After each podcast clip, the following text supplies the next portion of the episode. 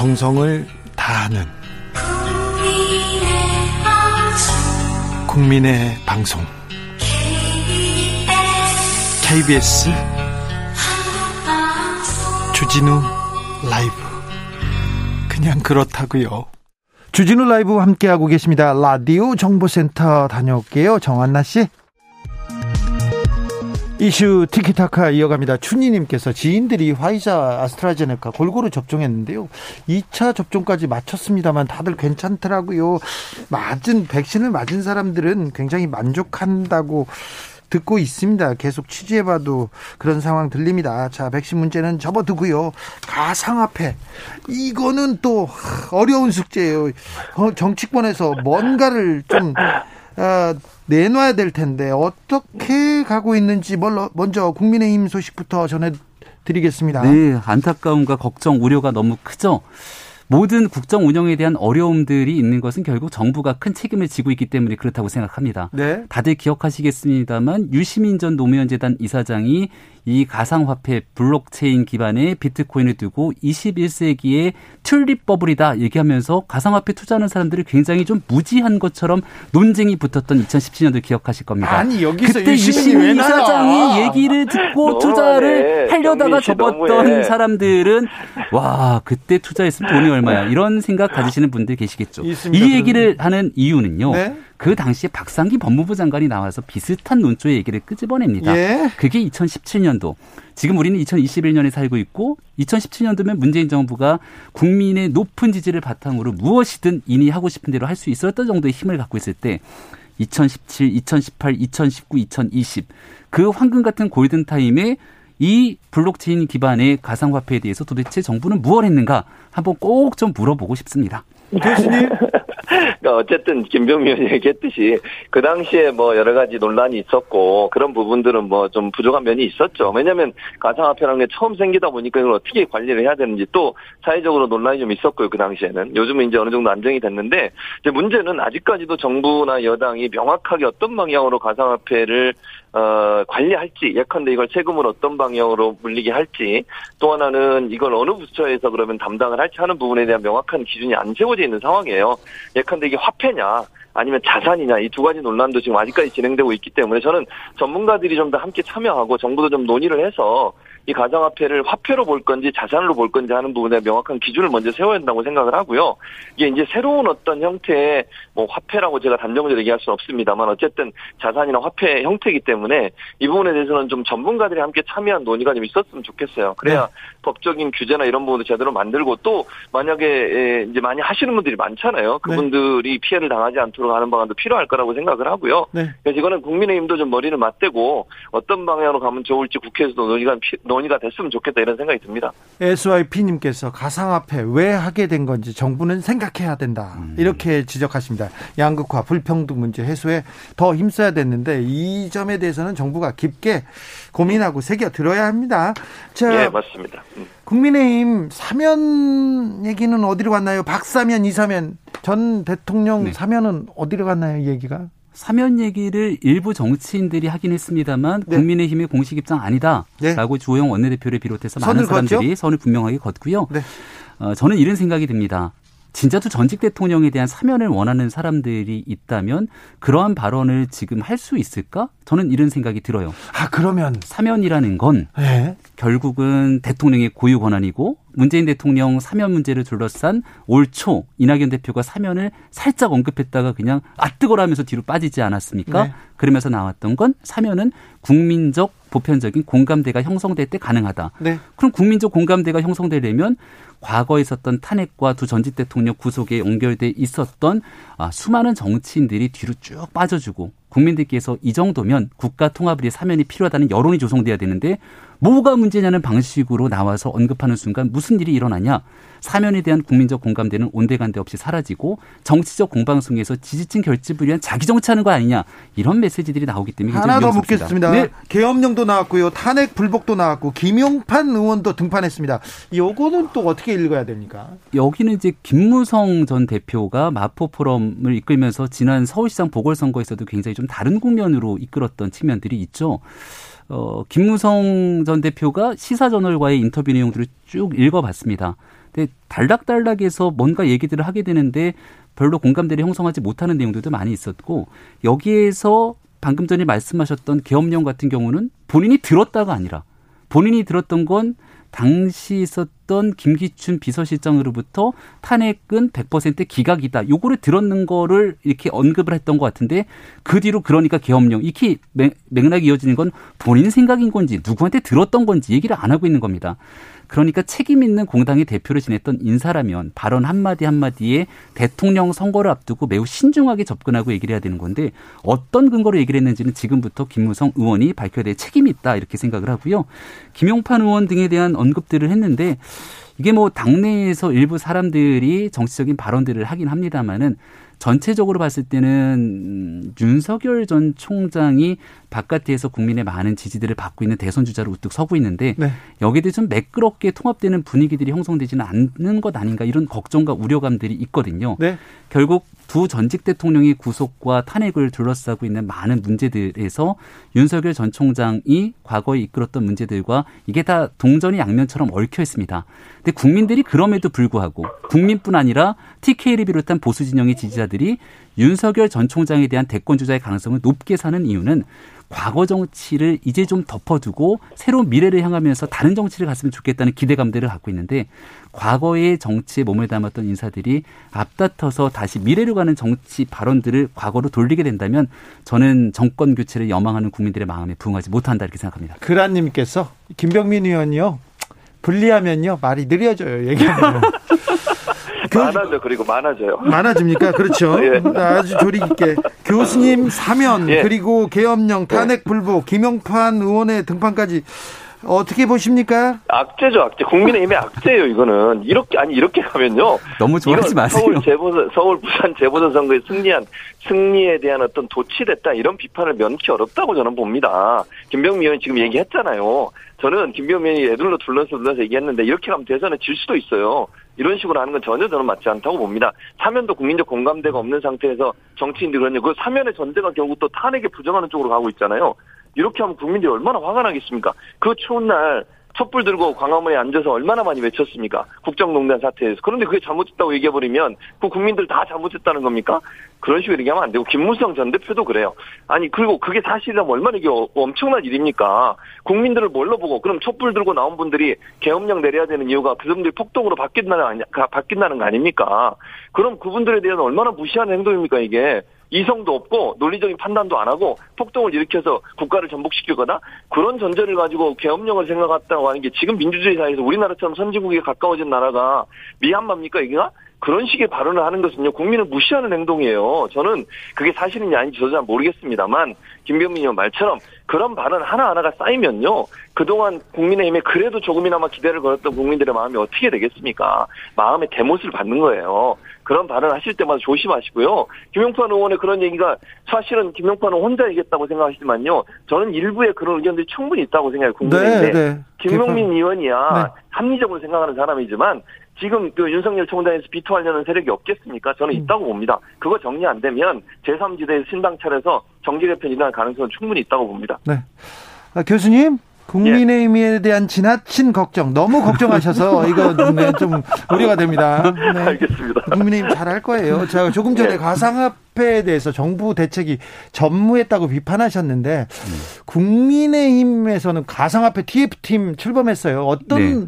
논의가 이루어지고 있습니까? 가상화폐에 대해서 저는 뭐 국민의힘 내에서도 많은 고민들이 있죠. 이것을 이제 투자자에 대한 보호부터 그리고 불법적인 문제까지 앞으로 있게 되는 사회적 구조적 갈등들을 해결하기 위한 노력들이 필요할 텐데요. 네. 사실은 이게 이제 지난 2017년부터 화두가 됐다고 제가 말씀을 드렸는데 대통령 직속으로 이 문제를 풀어내기 위한 위원회를 조금 더 일찍 만들었으면 어땠을까라고는 아쉬움이 남습니다. 아, 지금도 늦지 않았으니까 네. 한개 부처에 소속된 게 아닙니다. 법무부부터 금융위, 기재부 네. 등등이 있으니 네. 여기에 대한 정부의 적극적인 대처를 요청합니다. 윤주맘님께서 최진봉 교수님은 분리하면 지나치게 웃어요. 말도 많이 빨라지고요. 말, 도 많고 빨라진 거는 뭐 평소에도 그렇습니다만 그렇습니다. 지나치게 네. 웃습니다. 자 마지막으로 하나 물어볼게요. 음. 황교안 전 대표 진짜 어. 등판하나요? 그 등판이 어떤 등판을 얘기하는 거죠? 아, 여의도에 오고 당대표 나옵니까? 어, 대선에 나옵니까? 지금으로서는 아무것도 알 수가 없는데 정치 행보를 하고 있는 것만큼은 분명해 보입니다. 어, 분명하죠. 네. 그래서 뭐 당대표로 나오겠다 대권에 출마하겠다 이런 얘기들은 없지만 사람들을 만나고 있는 우리는 정치인의 입을 바라보지 말고 발을 바라보라 그러잖아요. 네. 입은 언제든지 바뀌니까. 네. 근데 발은 정확하거든요. 네. 여의도 와 있어요. 여의도에 와서 사람들을 만나는 행보를 보면 좀 발걸음들이 빨라지는 것 같은데 저는 지난 오세훈 서울시장의 당선에 대한 이 마음을 잘못 오독하는 분들이 꽤 있어요. 예. 정치인들 중에. 오세훈 서울시장이 지지율이 낮은 상태에서 정치적으로 어려움을 겪고 있다가 아 따라잡았죠. 어. 그리고 지난번에 있었던 그 무상급식 논쟁 때문에 정치적으로 가능성이 없는 것 아니냐 생각할 수 있는데 어느 날 갑자기 서울시장을 우뚝 서니까 어 나도 한번 꿈을 꿔봐야지. 이런 생각하시는 분들이 있다면 이건 큰 오판입니다. 아유 황교안 대표 꿈꾸면 안 됩니까? 오판이죠. 예, 정확한 오판이고요. 네.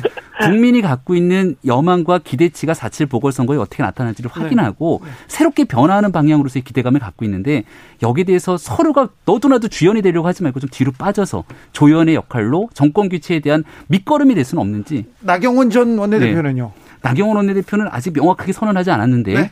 전당대회의 당권 경쟁을 둘러싸고도 많은 일들이 있을 건데 네. 저는 거듭 말씀드리지만 과거로 회귀하는 당권의 전당대회보다는 이런 거 하지 말고 미래를 향하는 대통령 선거를 위한 전당대회를 가야지만 국민의 힘이 국민의 여망을 받아서 대선 승리의 기틀을 다질 수 있다고 생각합니다. 전광훈 목사와 태극기 부대는요? 지금 조용하지 않으신가요? 그러니까요. 정강훈 목사님은 사실 지난 국민의힘 출범 이후 비상대책위원회가 활동하는 기간 동안 어떤 연결고리도 갖지 못한 상태고요. 그리고 지난 기간 동안에도 마찬가지로 코로나라고 하는 여러 가지 어려움이 있었습니다만 광장에서 과격하거나 무리한 시위를 했던 국민의힘의 모습은 찾기 어려웠을 겁니다. 그리고 지난 원내에서도 유니스 의원의 5분 발언 등 비롯 열세이지만 그 안에서 합리적인 국민의 목소리를 대변하기 노력해왔고 이런 기조를 그대로 이어서 대통령 선거까지 오직 국민의 목소리에 맞춰서 정권 교체에 나설 것임을 다시 한번 말씀드립니다. 오직 국민의 목소리만 듣겠다고 합니다. 교수님? 아니, 그러니까 그렇게 되기면 좋겠어요, 저는. 김병미 의원이 얘기했던 대로 되면 참 좋겠는데, 저는 우려되는 건 그래요. 이번 당 대표 선거에서도 예전에 사람들이 다시 나오고, 예를 들면 주호영 원내대표라든지 나경원 전 원내대표 이런 분들이 당선되면 저는 희망이 좀 없어질 거라고 생각합니다. 개인적인 생각입니다, 물론 이것도. 근데 그런 식으로 가면 안 돼요. 김병미 의원 얘기했잖아요. 쇄신. 그리고 새로운 인물, 참신한 이런 모습, 이런 모습 보여줘야 된다고 저는 보고요. 구시대 인물이 나와서는 제가 볼 때 상당히 어려워질 겁니다. 그리고 지금 얘기했던 여러 가지 뭐 황교안 전 대표도 그렇고요. 그 다음에 정광훈 씨 문제도 그렇고 이런 문제가 다시 불거질 수 있다고 저는 봐요. 그래서 이번에 정말 당대표 선거에서 참신한 인물, 새로운 인물 이런 분들이 좀 전진 배치돼서 그런 쇄신된 모습으로 가지 않으면 또 이게 국민의힘 제가 좀 뭐 걱정을 하고 있네요. 어쨌든 그러지 않으면 어려워진다. 저는 그래서 김명민 의원이 얘기했던 부분에 동의하고 김명민 의원도 좀 적극적으로 국민의힘에서 역할을 좀 했으면 좋겠어요. 개인적으로. 네, 고맙습니다. 이슈 티키타카 여기서 마무리하겠습니다. 최진봉 교수님 그리고 김병민 비대위원님 오늘도 감사했습니다. 네, 고맙습니다. 감사합니다. 정치 피로, 사건 사고로 인한 피로, 고달픈 일상에서 오는 피로. 오늘 시사하셨습니까? 경험해 보세요. 들은 날과 안 들은 날의 차이. 여러분의 피로를 날려줄 저녁 한 끼 시사 추진우 라이브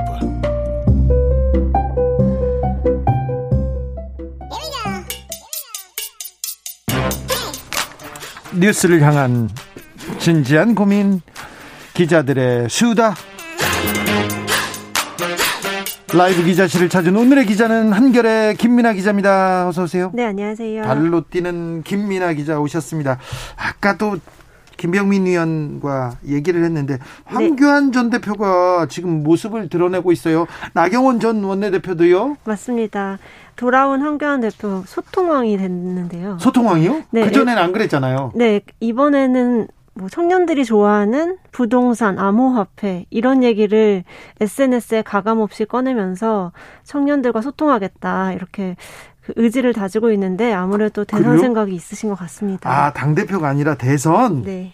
그렇죠. 그렇습니다. 그래서 지금 계속해서 트렌드를 잡고 있습니까? 네, 그렇게 보여지고요. 또 네. 오늘 좀 눈길 끌었던 것은 정의당의 류호정 의원의 SNS에 댓글을 달아서 한, 한기환 대표가? 네네, 젊은 정치인 응원한다고까지 했거든요. 아, 류호정 대표를 응원한다고 했어요? 류호정 네. 의원을? 네, 사실 그 이유는 황교안 대표가 26일, 3일 전이죠. 국회에 왔었습니다. 와서 그 손실보상 관련한 그 국민의힘 천막에 농성을 하고 있는 곳을 방문을 했는데요. 거기에 이제 류호정 의원도 방명록에 이름을 남겼던 거죠. 류호정 의원 이름을 어느 당 의원이냐 이렇게 모르는 그 티를 내는 바람에 네. 기자들이 약간 어, 황교안 대표가 류호정 의원 모른다 이렇게 네. 밝혔다고 기사를 했었더니 거기에 대해서 미안하다고 사과한다고 SNS에 댓글까지 남겼더라고요. 네. 굉장히 아, 소통 행보를 보이고 있습니다. 어, 전에 없던 모습입니다. 황교안 네, 대표 요, 요새 여의도도 오고 많이 좀 활동하시나 봐요? 네, 아무래도 SNS는 거의 한 이틀에 한 번씩은 꼬박꼬박 올리시는 것 같고 아무래도 지금 전당대회도 앞두고 있고 원내대표 선거도 있으니까요. 좀 자신의 그 존재감을 부각하려는 시도는 계속하고 있는 것 같습니다. 나경원 전 원내대표는 지금 당대표 생각이 있는 것 같아요? 네, 사실 나경원 대표는 어떠냐고 당내 사람들한테 물어보면 굉장히 자산이라고 서울 수도권을 대표할 수 있는 다선 의원이 많지 않은 상황에서 또 여성이기도 하고요. 출마를 하면은 흥행은 좀 보장되는 거 아니냐 이런 평가가 많더라고요. 네, 맞아요. 좋아합니다. 인기가 있어요, 당내에서. 네, 또 이번에는 그 자치 재보궐선거 때 경선에서는 졌지만 당 지지세로 보면 오세훈 후보보다는 좀 높, 높았다고 나왔거든요. 예, 예. 이제 당 대표 선거는 당 지지세가 또 중요하기 때문에 나경원 대표도 좀 나한테 승산이 있지 않을까 이렇게 생각하고 있을 것 같습니다. 아 근데 황교안, 나경원 바로 등판 어떻게 보나요? 당 안팎에서? 네, 사실 이 두 분은 굉장히 인지도 면에서는 굉장히 투톱이죠. 앞에 나서는 것에 대해서는 어, 뭐, 나서실 수도 있지 하지만, 속으로는 우려하는 목소리가 좀 더 많은 것 같습니다. 네. 아까 이제 김비대원님이 말씀하셨듯이 작년에 그 예, 작년에 그 상황을 떠올리게 만드는 게 두 사람이거든요. 네. 황나, 네. 투톱이죠. 그래서 뭐, 태극기 그 지지 세력과 같이 좀 결탁을 했다든지. 그렇죠. 뭐 자연스럽게 뭐, 떠올릴 수밖에 네네. 없죠. 나경원 대표가 뭐, 빠루를 들고 패스트트랙 네. 국면에서, 어, 좀 동물국회를 만들었다든지 이런 그림이 자꾸 떠오르게 만드는 거는 당에는 네. 네. 당에는 크게 도움은 안 되는 것 같긴 합니다. 자 나경원 전 대표는 네. 친이계 사람으로 불리기도 하지만 아또 뭐 당내 지지세가 세요.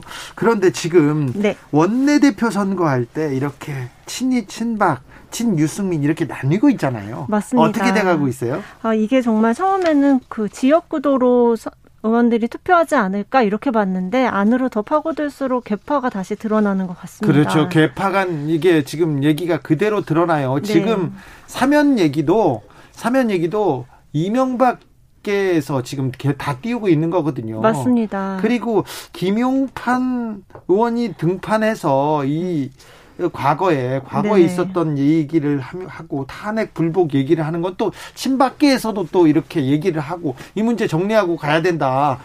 탄핵에 앞장섰던 사람들은 대표를 못 뽑는다 이런 시각 있잖아요. 맞습니다. 되게 공교롭게 지금 이 시기에 이런 얘기가 계속되고 있는 거는 예. 아무래도 그 물밑에 있던 개파들이 조금씩 얼굴을 내미는 거 아닌가 이렇게 예. 판단할 수밖에 없고요. 원내대표 대표 선거에 지금 개파 간 갈등이 본격적으로 시작됐어요. 네, 맞습니다.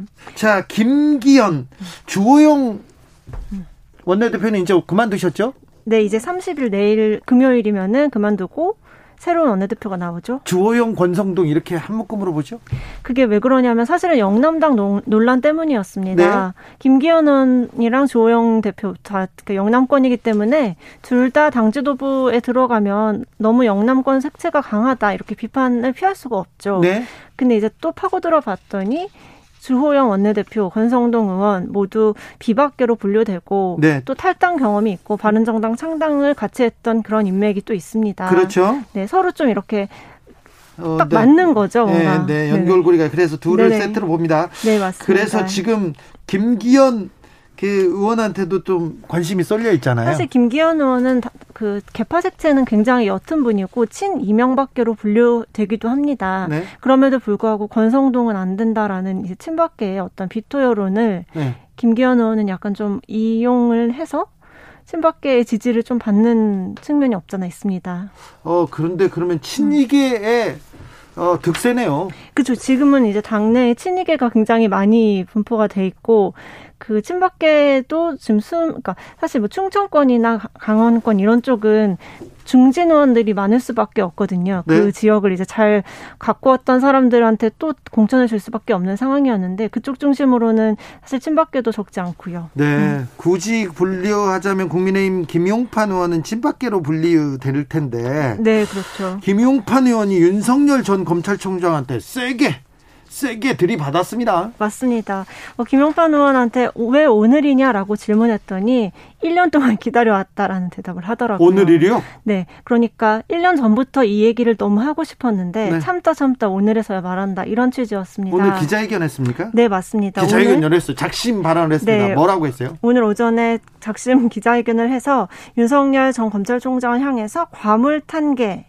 라는 사자성어를 썼는데요. 네. 과실을 범했으면 즉시 고치라는 뜻입니다. 네. 그러니까 윤석열 전 검찰총장이 검사 시절에 수사했던 내용에 과실이 있으니 그거를 고치라, 즉 사과하라는 이야기였습니다. 국정원 댓글 사건 관련한 수사 말하는 거죠? 네, 맞습니다. 2013년으로 거슬러 올라가는데 당시 김용 2012년부터 시작된 건데요. 김용판 국민의힘 의원이 당시 서울시 경찰청장이었습니다. 네. 다 기억하시다시피 그해 12월 달에 대통령 선거가 있었고요. 그리고 TV 토론이 있었어요. 맞습니다. TV 토론이 있었는데 문재인 박근혜 둘이 부딪혀서 박근혜 후보가 굉장히 중요한 얘기를 합니다. 네. 이 댓글 관련된 거는 다 끝났다 뭐 그런 식이었죠? 네, 맞습니다. 또 공교롭게도 그, 그 선거가 19일, 12월 19일이었는데 16일에 경찰이 그 중간 수사 결과를 발표하면서 이건 문제가 없다라는 식의 그 보도자료도 배포합니다. 박근혜 후보가 TV 토론을 하고요. 밤에, 맞습니다. 밤 늦게 김용판 서울경찰청장이었습니다. 당시 그분이 시켜가지고 경찰에서 수사해봤는데 이거 문제 없다고 이렇게 발표를 해요. 네, 맞습니다. 그래서 이게 굉장히 정치적으로 큰 문제가 돼서 네, 정치에 개입했다는 비판을 피할 수가 없었고요. 예? 그래서 이제 당시 그 민주당에서 김용판 청장을 고발을 하고 네. 그래서 수사에 들어가게 됐습니다. 검찰이 수사를 하면서 박근혜 정부 들어서 국정원 댓글 사건을 수사하면서 김용판 한쪽은 원세훈의 국정원 댓글 이렇게 수사를 하기 시작했습니다. 그때 수사팀장이 누구였냐? 바로 윤석열이었죠. 네, 그렇습니다. 그때 검찰총장이 누구였냐? 최동욱이었습니다. 네, 맞습니다. 최동욱 총장은 국정원 댓글 수사를 했다는 이유로 이제 날아가죠. 그렇죠. 그리고 뭐 윤석열 전 총장도 좌천되곤 합니다. 그런데 그 당시 수사팀의 얘기를 들어보면요. 원세훈 국정원 수사보다 김용판 경찰 수사가 훨씬 어려웠다. 더 못하겠다. 음. 이런 얘기를 그 당시 했어요. 제가 네. 취재 열심히 했거든요. 아, 예, 맞습니다. 선배 취재 열심히 하셨던 거 저도 기억하고요. 오늘 이제 기자회견에서 김용판 의원이 이렇게 말했습니다. 한때 저를 국, 기 물란범에 누명을 씌워서 씻을 수 없는 상처를 줬다. 굉장히 좀 감정이 호소하는 이런 이야기를 하면서 본인도 지금 야권의 대선 주자가 없는 상황에서 윤석열 총장의 그런 지지해야 된다는 거는 알고는 있다. 그렇지만 뭐 조언을 드린다. 한번 이걸 짚고 넘어가야 하지 않겠냐라면서 그 사과를 요구하는 기자회견을 한 건데요. 네. 사실 당 내에서 특히 TK 중심으로 해서는 윤석열 총장을 정말 우리 당 후보로 받아들일 수 있느냐에 대해서 좀 감론을박이 있습니다. 특별히 친이계보다도 친박계에서 여기 감정이 아주 아주 있거든요. 그런데 그 맞습니다. 그 얘기를 아무도 안 하다가 김용판 전 서울청장 김용판 의원이 정식으로 했어요. 이 문제가 다 지금 탄핵 불복, 계엄령 사건 이 문제가 지금 어, 국정원 댓글 사건 다 맞물려 갑니다. 네, 완전 연결돼 있는 거고 왜 지금 이 시점에 이 얘기를 했을까? 아무래도 음. 정말 당내 선거를 앞두고 이 이야기를 꼭 해야겠다고 생각한 것 같아요. 네, 지금 당내 선거를 두고 이 개파 간 갈등이 이제 시작되고 있는 거예요. 네, 근데 이제 그러면 이 이렇게 기자회견 하는 것에 대해서 누구와 상의를 했느냐라고 물었더니 네. 나 혼자만의 의견이다라고 이렇게 좀 선을 긋는 모습을 보이긴 했습니다. 그렇지만 뭐 TK에서는 반응이 나쁘진 않을 거라고는 추측이 되는데요. 네. 아무래도 뭐 검증한다는 측면에서라도 이제 김영판 의원이 그렇게 밝혔는데 검증한다는 측면에서라도 윤석열 총장을 한번 짚고 넘어가야 된다라는 의견은 지지층 중에 많은 분들은 아마 공감을 할 것이라고 예상이 됩니다. 아 그래요? 음. 아, 대통령 사면 얘기가 나왔을 때 박근혜 친박 의원들 사이에서는 아니 조용히 있어서 국민들한테 조금 호응을 받고 해야지 지금 무슨 소리냐 하면서 당내에서는 박사면 이사면으로 갈렸어요. 네, 맞죠. 친이계가 지금 그냥 목소리를 높이면서 그르치고 있다고 그 얘기가 있었잖아요. 네네 맞습니다. 근데 여러 지금 여러 지금 얘기가 나오는 게 국민의힘에서는 친박계 친이계 해묵은 갈등이 다시 반복되는 거 아니냐 이런 네. 해석도 있어요. 네, 정말 그렇고요. 또 사실 윤 전 총장 입장에서는 오늘 기자회견을 어떻게 봤을까 좀 상상을 해봤습니다. 네. 이제 당내에서 윤석열 모시기에 굉장히 혈안이 돼 있었는데 이런 이야기가 표출이 되니까 조금 더 고민 하게 되지 않을까 이런 분석도 많이 나오고요. 그렇겠죠. 엄청 화냈겠죠. 국정원 댓글 수사 자기가 열심히 했고 했다고 지금 자부심이 있는데. 네, 또 당 입장에서는 뭐 중도부터 우파 모두를 통합해서 야권 대통합 이루고 내년에 대선에서 승리하겠다 이런 주장을 하고 있는데 사실 중도층이 보기에 김용판 의원의 이런 그 기자회견은 약간 좀 거리감을 느끼는 그런 발언이 아니었나 싶습니다. 국정원을 동원해가지고 댓글 달고 선거운동 한 것을 또 끄집어 내고 맞습니다. 정치에 경찰이 개입했던 얘기를 또 끌고 오면 보편적인 국민 정서에는 굉장히 좀 그렇죠. 아무래도 떨어져 있을 네. 텐데요. 네. 거기에 이제 합당을 국민의당이랑 진행을 하고 있지 않습니까? 예? 거기에 권은희 원내대표가 있는데요. 그렇죠. 굉장히 또 미묘한 관계여서 이것도 주목이 되는 측면 중에 하나입니다. 다시 국정원 댓글 사건이 지금 2012년 13년 사건인데 다시 수면으로 올라왔습니다. 김용판 의원의 의해서 어찌 반응하는지 윤석열 총장은 어찌 반응하는지 그다음에 권은희 의원은 어떻게 얘기하는지 관심이 주목됩니다. 지금까지 기자들의 수다 한결의 김민아 기자였습니다. 네, 감사합니다. 교통정보센터 다녀올게요. 요 오수미 씨.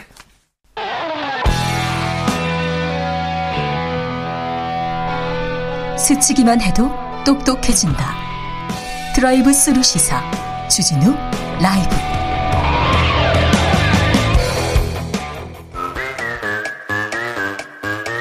모두 정숙해 주십시오. 재판 5분 전입니다. 재판부 입장하고 변호사들 들어왔습니다. 그럼 사건 번호 0428 오늘의 재판 시작하겠습니다. 양지열 변호사 출석했습니까? 네, 안녕하세요. 양지열입니다. 박지훈 변호사 출석했나요? 네, 출석했습니다. 네, 오늘은 하루 종일 상속세 납부 사회 한원 고 이건희 삼성전자 회장의 유산을 두고 뭐 시끄러웠습니다. 그렇죠. 상속세가 뭐 일반 사람들은 뭐한 아주 쉽게 말씀드리면 한 10억 정도를 상속을 한다면 네. 공제가 엄청 많습니다. 네. 동거 가족 공제, 부모 자식 공제. 그래서 10억 정도는 상속세 내지 않고요. 만약에 20억을 받았다라고 하면 그 나머지 10억에 대해서 상속세를 이렇게 부과하는 잠시만요. 방식입니다. 10억 정도 상속받아도 세금 안 내요? 안 냅니다. 아, 진짜요? 예, 되게 좋아하시네요. 상속세를 낸다 하면 얼마가 됐든지 간에 상속세 어 나왔어. 조금이라도 엄청 부자예요. 엄청 부자인 거예요. 엄청 부자예요. 우리 같은 이제 일반인들은 뭐 여기 방송 듣고 계시겠지만 상속 어지간해 받아서는 상속세 내지를 못해요. 아이고 아버지 내고 싶어도 낼 수 있는 능력이 안 됩니다. 아이고 네. 저도 아버지 돌아가셨는데 상속세를 못 냈습니다. 네. 그런데요. 싶었지만. 그런데 이제 일정 그 금액 이상이 되고 그러면 상속 세율이 상당히 높아요. 그렇죠. 50%에 가까울 수 있는데 네. 특히 이제 지금 같이 주식 같은 걸로 이제 받았을 때는 네. 할증 같은 게 꽤 됩니다. 네. 최고 주주일 때 할증되고 해서 이 지금 상속 자체가 12조로 계산이 됩니다. 네. 삼성 관련해서 네. 아마 이 12조는 우리나라 상속세 역사상 최고 네. 전 세계적으로도 거의 최고라고 지금 얘기를 하고 있거든요. 아니, 그런데 다른 데서는 또 다른 상속 아, 다른 쪽으로 환원하거나 그렇죠. 냈기 때문에 이건 좀 어쨌든 상속 세로 따졌을 때는 아주 역대적인 네. 세계적인 규모다 이렇게 얘기할 수 있을 것 같아요. 근데 이게요. 이게 액수가 이렇게 높다 보니까 약간 좀 착시 내지는 오해를 빚기 쉬운 네. 것 같아요.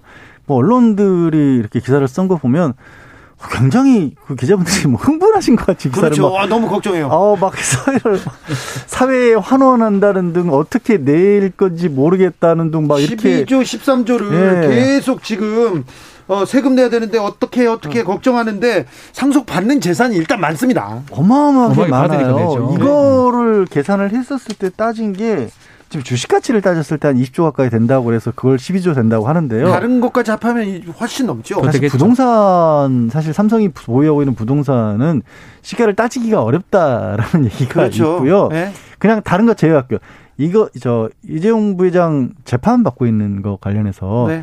삼성전자를 사실은 거의 무상으로 자기가 차지했잖아요. 그렇죠. 시가총액 500조예요. 500조인데 지금 더 넘죠? 지금 더 넘죠. 예, 1분기에 네. 9조 3천억 원의 이득을 봤어요. 순이익이에요, 순이익입니다. 이거는 매출이익도 아니고요. 1053님께서 네. 보통 상속받으면 상속을 얼마 받는지 뉴스에 나오는데요. 삼성 관련해서는요. 상속을 얼마 받는지 뉴스는 안 나오고 상속세가 얼마인지 뉴스만 나오는 것 같아요. 마치 돈은 안 받고 세금만 내는 것 같아요. 어, 딱제 제가 하려던 말씀이 이거 정말 예리하신 분이에요. 이게 음. 기자 기자분들이 그거는 차, 기사를 찾아봐도 제대로 나오지가 않아요. 네. 그래서 12조 13조 적다는 돈이 아니라 그만큼 어마어마하게 했고 그 그나마도 상속세 납부 안 하고 비정상적으로 이 삼성 물려받았다는 의혹으로 지금 감옥 가 있잖아요. 네. 그게 무슨 12조 13조가 큰 돈이지만 이거 대단한 일이 아닌 거예요, 사실은. 이 12조는요. 이 12조는 이렇게 말하면 됩니다. 주식은 속일 수가 없어요. 네? 주식은 아마 이, 이 3, 3남매죠. 이 3남매하고 그 홍라 여사 이 받을 건데 이 상속이 된다 그러면 어쨌든 간에 4명이 가져갈 거니까요. 상속인들이니까 그 사람들이.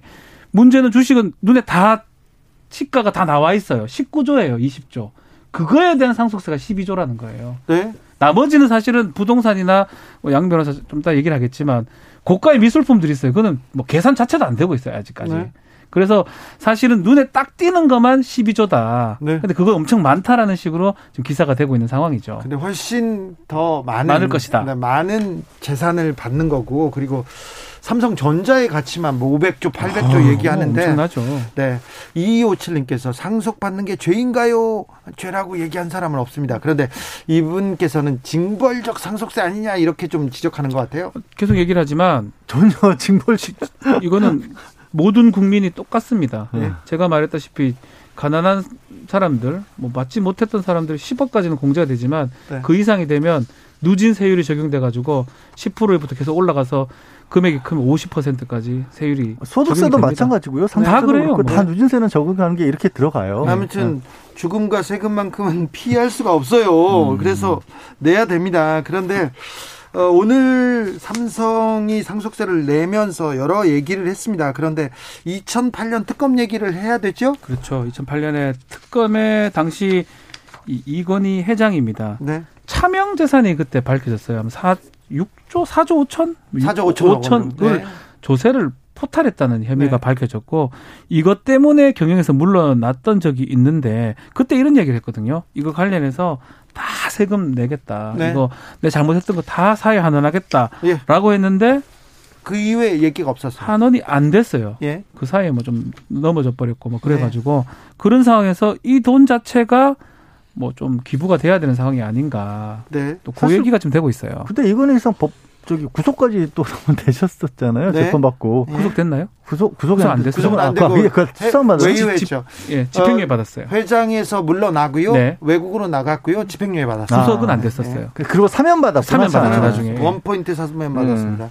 그, 그래서 경실련에서 이건희 회장 약속대로 6조 원 기부해야 되는 거 아니냐 이런 얘기도 합니다.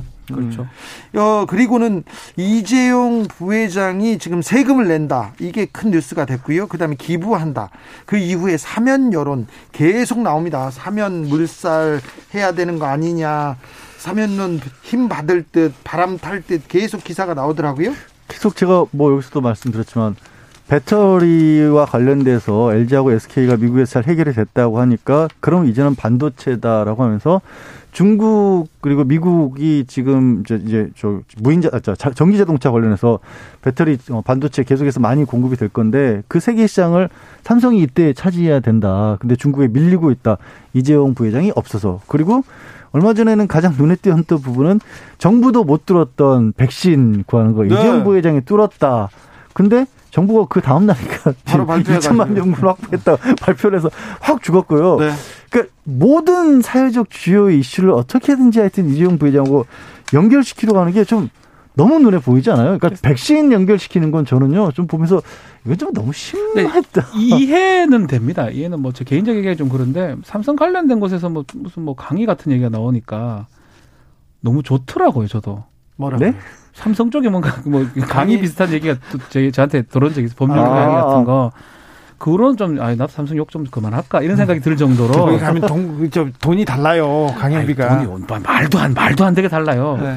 그 자본의 힘이라는 게 무시를 못할 것 같아요. 네. 뭐 저는 이 기자들이, 기자들이 결국은 광고하고 연관성이 없다고 말할 수는 없는 거거든요. 그렇죠. 그 돈이 들어오기 때문에 이런 어떤 자꾸 눈여겨 보는 것 같아요. 아, 백신도 이재용 부회장이 하면 될 거다. 그렇게 쓰고 막 절에서도 막 스님들 막 사면하자 그러고 이 모든 것이 저는 자본하고 연관성이 없다고 할 수 없다. 광고하고 관련성이 있다. 그건 다 아는데요. 얘기하고 제가 싶어요. 말씀드리는 건 너무 티나게는 안 했으면 좋겠다라는 거예요. 티가 많이 나죠. 너무 티나게는 안 했으면 너무 납니다. 오늘도 오늘 아까 상속세 얘기 잠깐 하나만 더 붙이자면 또 2조 원이 넘는 액수의 미술품들을 더 이제 환원을 네. 했다 사이에 보냈다라고 네. 하는데 사실 그것도요 엄밀하게 따지면 만약에 그대로 갖고 있었으면 상속 재산으로서 상속세를 내야 되는 그런 그렇죠. 상황이고요. 거기다가 또 미술품은 네. 미술품을 샀을 때, 네. 그래 들어올 때 이 세금 문제도 있어요. 아유 지금 복잡하십니다 미술품은. 그리고 기부할 수밖에 없는. 네. 그리고 미술품 같은 경우에는 사실 이제 이재용 부회장의 할아버지인 이병철 때부터 네. 일종의 그들 그러니까 삼성 쪽에서 어떻게 보면 이제 개인적인 욕심으로 수집한 부분도 있지만 그 모으는 것 자체가 사회 활동이라고 했었거든요. 선대에서는. 네. 그래서 잘 관리해서 미술품이나 예술 뭐 어, 박물관 같은 것들을 관리를 해서 이거를 사회 활동으로 유지를 해 나가는 게 오히려 사회 활동인 거지. 네. 이제 가지고 있어봤자 버리지도 못하고 어떻게 골치 아픈 그런 어떤 존재가 된 거예요. 네. 그래서 이거를 그냥 국가에 기부한 건데 그것도 대단히 엄청난 일인 것처럼 물론 뭐 반길 수도 있죠. 네, 네. 근데 반길 수도 있지만 그 이면에는 말씀하신 것처럼 복잡한 문제들을 또 한꺼번에 처리하는 부분도 같이 들어있는 거거든요. 마키님께서 정선의 인왕채색도 진품입니까? 얘기합니다. 진품입니다. 다 진품이에요. 네. 사오구님께서 물론 삼성 일가의 문제가 많기는 합니다만 네. 그래도 기부를 한 것은 잘한 거라고 생각합니다. 기부조차 안 하는 재벌가 너무 많거든요. 네, 기부에 대해서는 저도 뭐 아, 잘, 네, 잘했다 하죠. 잘했다고 지금 처음 방송 처음에도 칭찬을 하고 넘어갔습니다. 그런데 여기서 하나 짚고 음. 갈까요? 네. 과거 정부에서는 이건희 회장 사면, 경제인 사면 빈번했어요.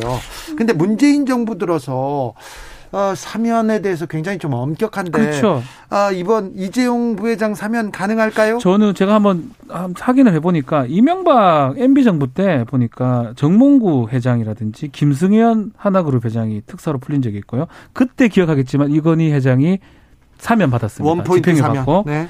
그리고 박근혜 때는 최태원하고 이재현 회장이 사면을 또 받은 적이 있습니다. 예. 그래서 진짜 CJ나 뭐 이렇게 SK가 좀 특혜를 좀 받았던 거 봐야 될 것 같은데 문재인 정부 들어서고는 사면 자체가 없어요. 경제인, 경제인 사면은, 사면은 아예 없습니다. 예. 아예 없기 때문에 한 다음에 이제 8월 8일 오거든요. 3일절이 뭐 지났으니까 8.15 때 사면을 하냐 안 하냐. 아니 석탄일, 석가탄신일 사면하라고 지금 기사가 그렇게 많이 나왔어요. 너무 빨라요. 네. 뭐 아, 지금 들어간 지 얼마 됐다고. 근데 지금 삼성과 관련돼서 이명박 저 박근혜 두 사람이 삼성과 관련이 되는 게 제일 액수가 크잖아요. 네. 그렇죠. 그럼 그 두 사람은 사면을 안 시켜줘야 되나요? 네. 그 연결 안 되는 상황에서 이재용 부회장만 사면 얘기가 나올 수가 없어요. 그렇죠. 네. 사실 그건... 근데 삼성에서는요 좀 네. 안타까워하더라고요. 음. 아, 이재용 부회장 하나면 어떻게 해보겠는데 지금 두 대통령이 그러니까 둘이서 가 있으니까. 네, 그 괜히 그 사면론이 나왔다가 국민들한테 싸늘한 시선을 받아가지고 음. 더 어렵고 네. 지금 안 된다는 거 알면서도 굉장히 안타까워하더라고요. 이게 그리고 이제 그걸 넘어서서 또 뭐가 있냐면 국민들도 더 이상 이제 이 사람이 없다고 경제가 삼성이 안 들어갈까? 이거는 더 이상 안 믿거든요. 더 잘 벌어요 지금 보면. 네. 9조 넘는 1분기에 구속된 이재용 부회장이 구속된 올 1분기에 그렇죠. 9조 넘는 이익을 냈습니다. 삼성은 글로벌 기업이고 사람 한 명에 의해서 좌지우지되는 기업이 아닙니다. 그러니까 어떤 면에서는 아 사실 이렇게 생각하시면 이재용 부회장 미워하는 것 같은데 저는 그런 게 전혀 아니고 저도 아닙니다. 그런 게 전혀 아니고 없습니다. 그 언제까지 대한민국이라는 나라에 세계 1위 기업이 한 사람이 의존한다는 걸 공식적으로 인정하는 그렇죠. 그런 사회가 돼야 되냐고. 그게 오너 리스크가 크면 그 글로벌 그 기업이 맞지도 거예요. 않는 거죠, 사실은. 고석희님께서 통일도 이재용에게 맡기자. 예? 통일을 하게 된다면 그렇다면 사면 해준다 이렇게. 야, 뭐 우주에 뭐 다 맡기자 그래 보자 한번 진짜로. 아유. 아니 그건 한단 한단 찬성할게요. 통일할 수만 있다면. 알겠습니다. 불법 승계 재판이 이제 이제 시작한 거죠. 그렇죠. 제대로 시작은 아직도 안 했습니다. 네, 지금 이제 공소 사실을 낭독했고요. 첫 음. 재판으로 보면 될 것 같습니다. 네. 그리고 그거에 대해서 혐의 사실을 인정하느냐 인정하지 않느냐. 네. 4시간에 걸쳐서 변호인들이 반박을 했다고 합니다. 오, 먼저 검찰 측 입장 어떻습니까? 일단 검찰 같은 경우 크게 세 가지 정도 보면 될 것 같아요. 일단은 제일모직하고 삼성 합병하는 과정에서 불공정하게 합병하고 시세가 조정되고 이런 음. 부분이 자본시장법 위반 업무상 배임죄가 될 수 있고요. 예? 회계 부정이 있었어요. 그 네. 과정에서 네. 삼성 바이오. 여기 외부 감사법 위반입니다. 네. 그리고 그그 그 상황에서 허위 증언 같은 것들 또 네. 이 거짓 증언을 시켰던 것, 위증 부분입니다. 이 세 가지가 있는데 이 적용된 범죄는 열여섯 가지 정도가 되고 검찰은 요게 지금 이재용 부회장의 어떤 지휘라든지 이 공모에 의해서 이루어졌다라고 주장을 했습니다. 네. 아 근데 이렇게 삼성에서는 맞받아쳤던 거죠. 지금 제일모직하고 삼성물산하고 합병 비율 얘기를 자꾸 하시는데 그때는 일반적으로 알려지는 것과 달리 삼성물산은 건설 쪽이 줄었는데 건설 경기는 하락세였고 삼성이 미래 산업 차세대 그러니까 반도체 이후로 잡고 있는 지금도 지금 바이오가 얼마나 중요한지 알고 계시잖아요. 바이오 산업, 신재생 에너지 이 두 가지를 핵심적으로 밀려고 하고 있었어요. 그래서 제일모직이 그 기술을 갖추고 있으니까 합병이 필요했던 상황이었고 결국 이제 그룹 지배 구조 자체를 바꾸는 거니까 거기에 미래전략실이 가담을 할 수밖에 없는 거 아니겠습니까? 라는 얘기를 하면서 이 부분이 참 굉장히 강하게 불만을 토로했어요. 이 합병하고 회계하는 일들이 이 2015년 이후로 계속해서 경영상 필요해서 있었는데 검찰은 삼성이라고 하는 대기업의 활동 전체를 마치 무슨 범죄 조직이 계속 활동했던 것처럼 모두를 다 엮었다. 아, 이렇게. 그렇게 삼성에서 주장하는데 네. 이 관련 당사자들 예, 실물을 봤던 사람들은 사법 처리됐잖아요. 그렇죠. 이거 관련해서 증거인멸죄로 이미 처벌을 받은 사람들이 네. 있습니다. 실형도 있고요. 집행유예 받은 경우도 국민연금에서 있고요. 또 그리고 뭐 홍, 이런 홍완선 네. 문영표 문영표죠. 문영표 네. 같은 경우 이사장 같은 경우는 벌써 징역형을 받아서 아직 네. 감옥에 나왔나요? 제가 정확하게 모르겠습니다. 벌써 한 2년 됐어요? 오래됐거든요. 네. 네. 네. 본인들은 일단은 공모를 했다라고 해가지고 처벌까지 받았습니다. 네. 그리고는 저기 부회장이 네. 플랜 B는 없다. 네. 이재용 부장이 직접 지시를 해가지고 자기네들이 뜻을 바꿨다는 얘기도 있었습니다. 그렇죠. 자, 그런데요, 이 재판 어떻게 됩니까? 얼마나 걸립니까? 저는 꽤 오래 걸릴 것 같아요. 그렇겠죠? 상당히 상상을 초월할 정도의 지금 증인 신청이 지금 들어가 있거든요. 일단 범죄 사실을 부인하고요. 부인하면서 증거를 부인하면 그 진술을 했던 사람을 법정에 데리고 오는 게 법정 진술하는 게 원칙입니다. 그렇죠. 그 지금 그 사람들이 검찰이 지금 250명 정도 증인 신청을 한다고 그러고 우선 1차로 12명, 2차로 50명 정도 증인 신청을 했다 고 그러거든요. 1차 증인 12명은 법원에서 받아들였고요. 12명 와서 네네가 아닙니다. 한 명당 저는 한 두 명 정도 할 수 있을까요? 하루에? 하루에 두 명 못 할 것 같아요. 네, 이거 많이 많으면 하루에 한 명 정도 한다면 네. 공판이요. 일주일에 두 번 한다고 가정하더라도 이거는 전 6개월 넘어간다고 봅니다. 6개월이라니요. 한 3년은 잡아야 될 거예요. 저는 저는 한 7년 예상. 그래도 일반적으로 이제 구속 기간 만료가 이제 6개월 정도로 보니까 네. 그래도 6개월 안에는 좀 할 수 있도록 해야 되는데 네. 어떻게 운영하에 따라 달라지는데 사면 같은 게 좀 좀 급 급물살을 타면 재판 빨리 전개를 할 거고요. 그게 네. 아니라면 재판 엄청 끌 겁니다. 지난 끌 다음 정부 들어올 때까지. 끌 수밖에 없어요. 네. 정치권 상황을 보고. 이렇게 재판이 네. 진행되겠죠. 아, 다음 문제로 가보겠습니다. 다음 재판은 가상화폐 관련된 재판입니다. 가상화폐 가히 열풍입니다. 그런데 네. 내년부터는 이제 세금을 낸다면서요? 코인으로 돈 벌면. 야. 이 가상 자산이라고 표현합니다. 은성수 금융위원장은 화폐라고 말하지 화폐라고 말라, 말하지 말라고 네, 하죠. 중앙은행에서 한 게 아니기 때문에 네. 가상 자산 투자자 보호는 할 수 없지만 너가 돈을 받았으면 세금은 내라. 네. 라고 하기 때문에 지금 가상 화폐 등등 지금 운영하는 또 특히 20, 30대 많습니다. 되게 화가 나 있어요. 야, 보호는 안 해주면서 세금을 왜 내라 하느냐.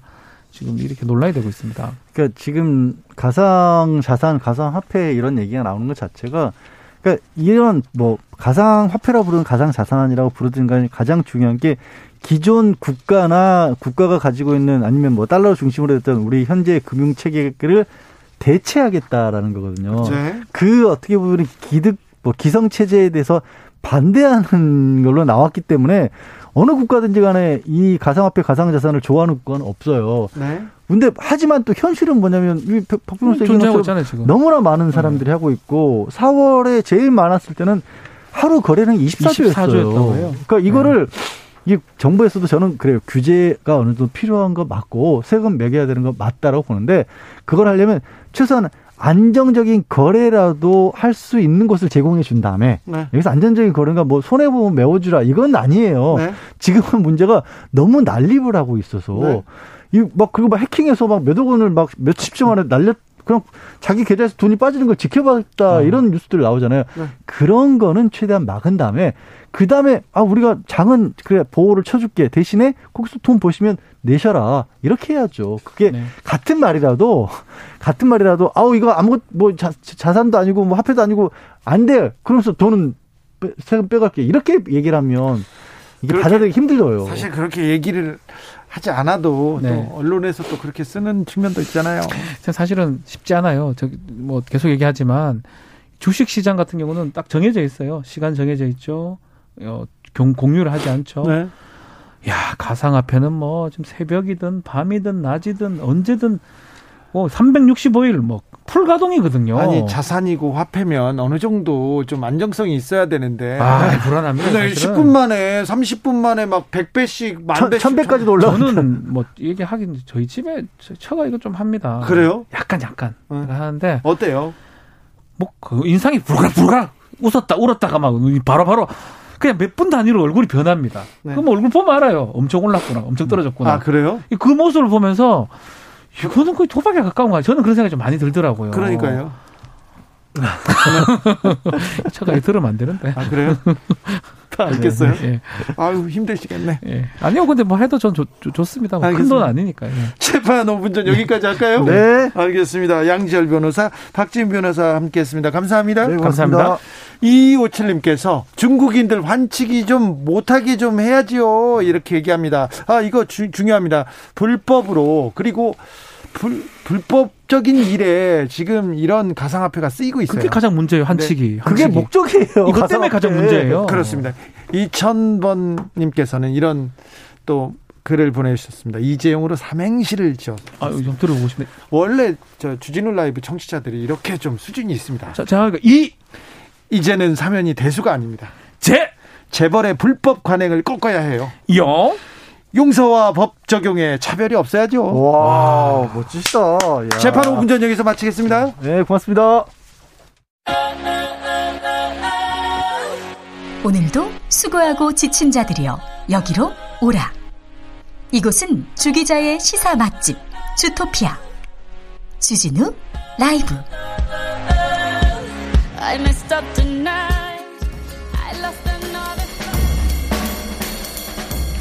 느낌 가는 대로 그냥 고른 뉴스 여의도 주필. 벼락거지 위로하는 팩트 하나. 주식 3명 중 2명 손해봤다. 중앙일보 기사인데요. 벼락거지 이게 맞는 용어인지 잘 모르겠어요. 저는 벼락거지 호텔거지 이런 거지 안 썼으면 좋겠습니다. 이거 부적절한 용어인데 언론에서 계속 쓰고 있습니다. 아무튼 어, 직장인 박목 씨, 박모 씨가 손에 일이 잡히지 않는데요. 왜 그러냐면 주변에서 나 얼마 벌었어. 나 코인에서 얼마 대박 났어. 이런 얘기를 들으니까 아이고 내가 이렇게 열심히 일해서 무슨 소용이지? 지금이라도 사야 하나? 하루 종일 이런 생각이 든대요. 그래서 나만 기회를 놓칠지 모른다. 일명 포모 증후군에 지금 빠져 있다고 합니다. 그런데 어, 코로나 국면에서 주식시장에 뛰어든 신규 투자자들 분석해 보니까요. 3명 중 2명이 손실을 봤다고 합니다. 그런데 지난해 어, 코로나 국면에서 주식이 굉장히 좋았잖아요. 주식장이. 이렇게 좋은 장에서도 3명 중 2명은 손실을 보고 있어요. 그러니까 남 생각하지 말고 비교하지 말고 비교하면 불행해지는 경우가 적지 않습니다. 그래서 남하고 나하고 같지 않다. 그리고 스스로의 모습을 인정하는 것이 불확실한 세상을 사는 가장 확실한 방법이라고 이렇게 얘기합니다. 아, 한 말씀만 더 드리겠습니다. 주식시장, 코인시장에 뛰어든 사람들의 영원한 목표가 뭔지 아십니까? 본전이에요. 본전하면 뜬다. 이런 얘기 들어보셨죠? 비트코인 폭락한 날 경찰은 1시간마다 마포대교로 달려갔다. 머니투데이 기사입니다. 암호화폐 투자자들의 하, 광풍입니다. 250만 명이 넘는 투자자들이 지금 가상 자산에 지금 베팅을 하고 있습니다. 그런데 최근 2년 사이에 가상 자산 관련 범행 건수는 444% 급증했다고 합니다. 2년 사이에 400% 넘게 늘었어요. 그런데 지난 주말에 비트코인 시세가 폭락했는데 그때 온라인 커뮤니티에 계속 극단적인 선택을 암시하는 글 올라왔다고 합니다. 마포대교 언급도 컸다고 합니다. 그래서 마포경찰서에서 계속 순찰했다고 해요. 한 시간에 한 번씩 순찰을 하고 있지만 평소와 다른 분위기는 감지되지 않았고 극단적인 선택을 한 시민도 없었다고 경찰은 밝혔습니다. 그런데 아니 왜 기사를 이렇게 썼죠? 위험 신호가 있는 건 분명합니다. 그런데 이걸 가지고 언론이 좀 너무 장난치는 것 같습니다. 좀 이것도 심합니다. 아무튼 비트코인이 폭락돼서 마음이 심쿵 뭐쿵 내려앉았다는 사람들 많습니다. 마음 잘 다스려야 됩니다. 절대 다른 사람하고 비교하는 거는 적절하지 않다는 거 아시죠?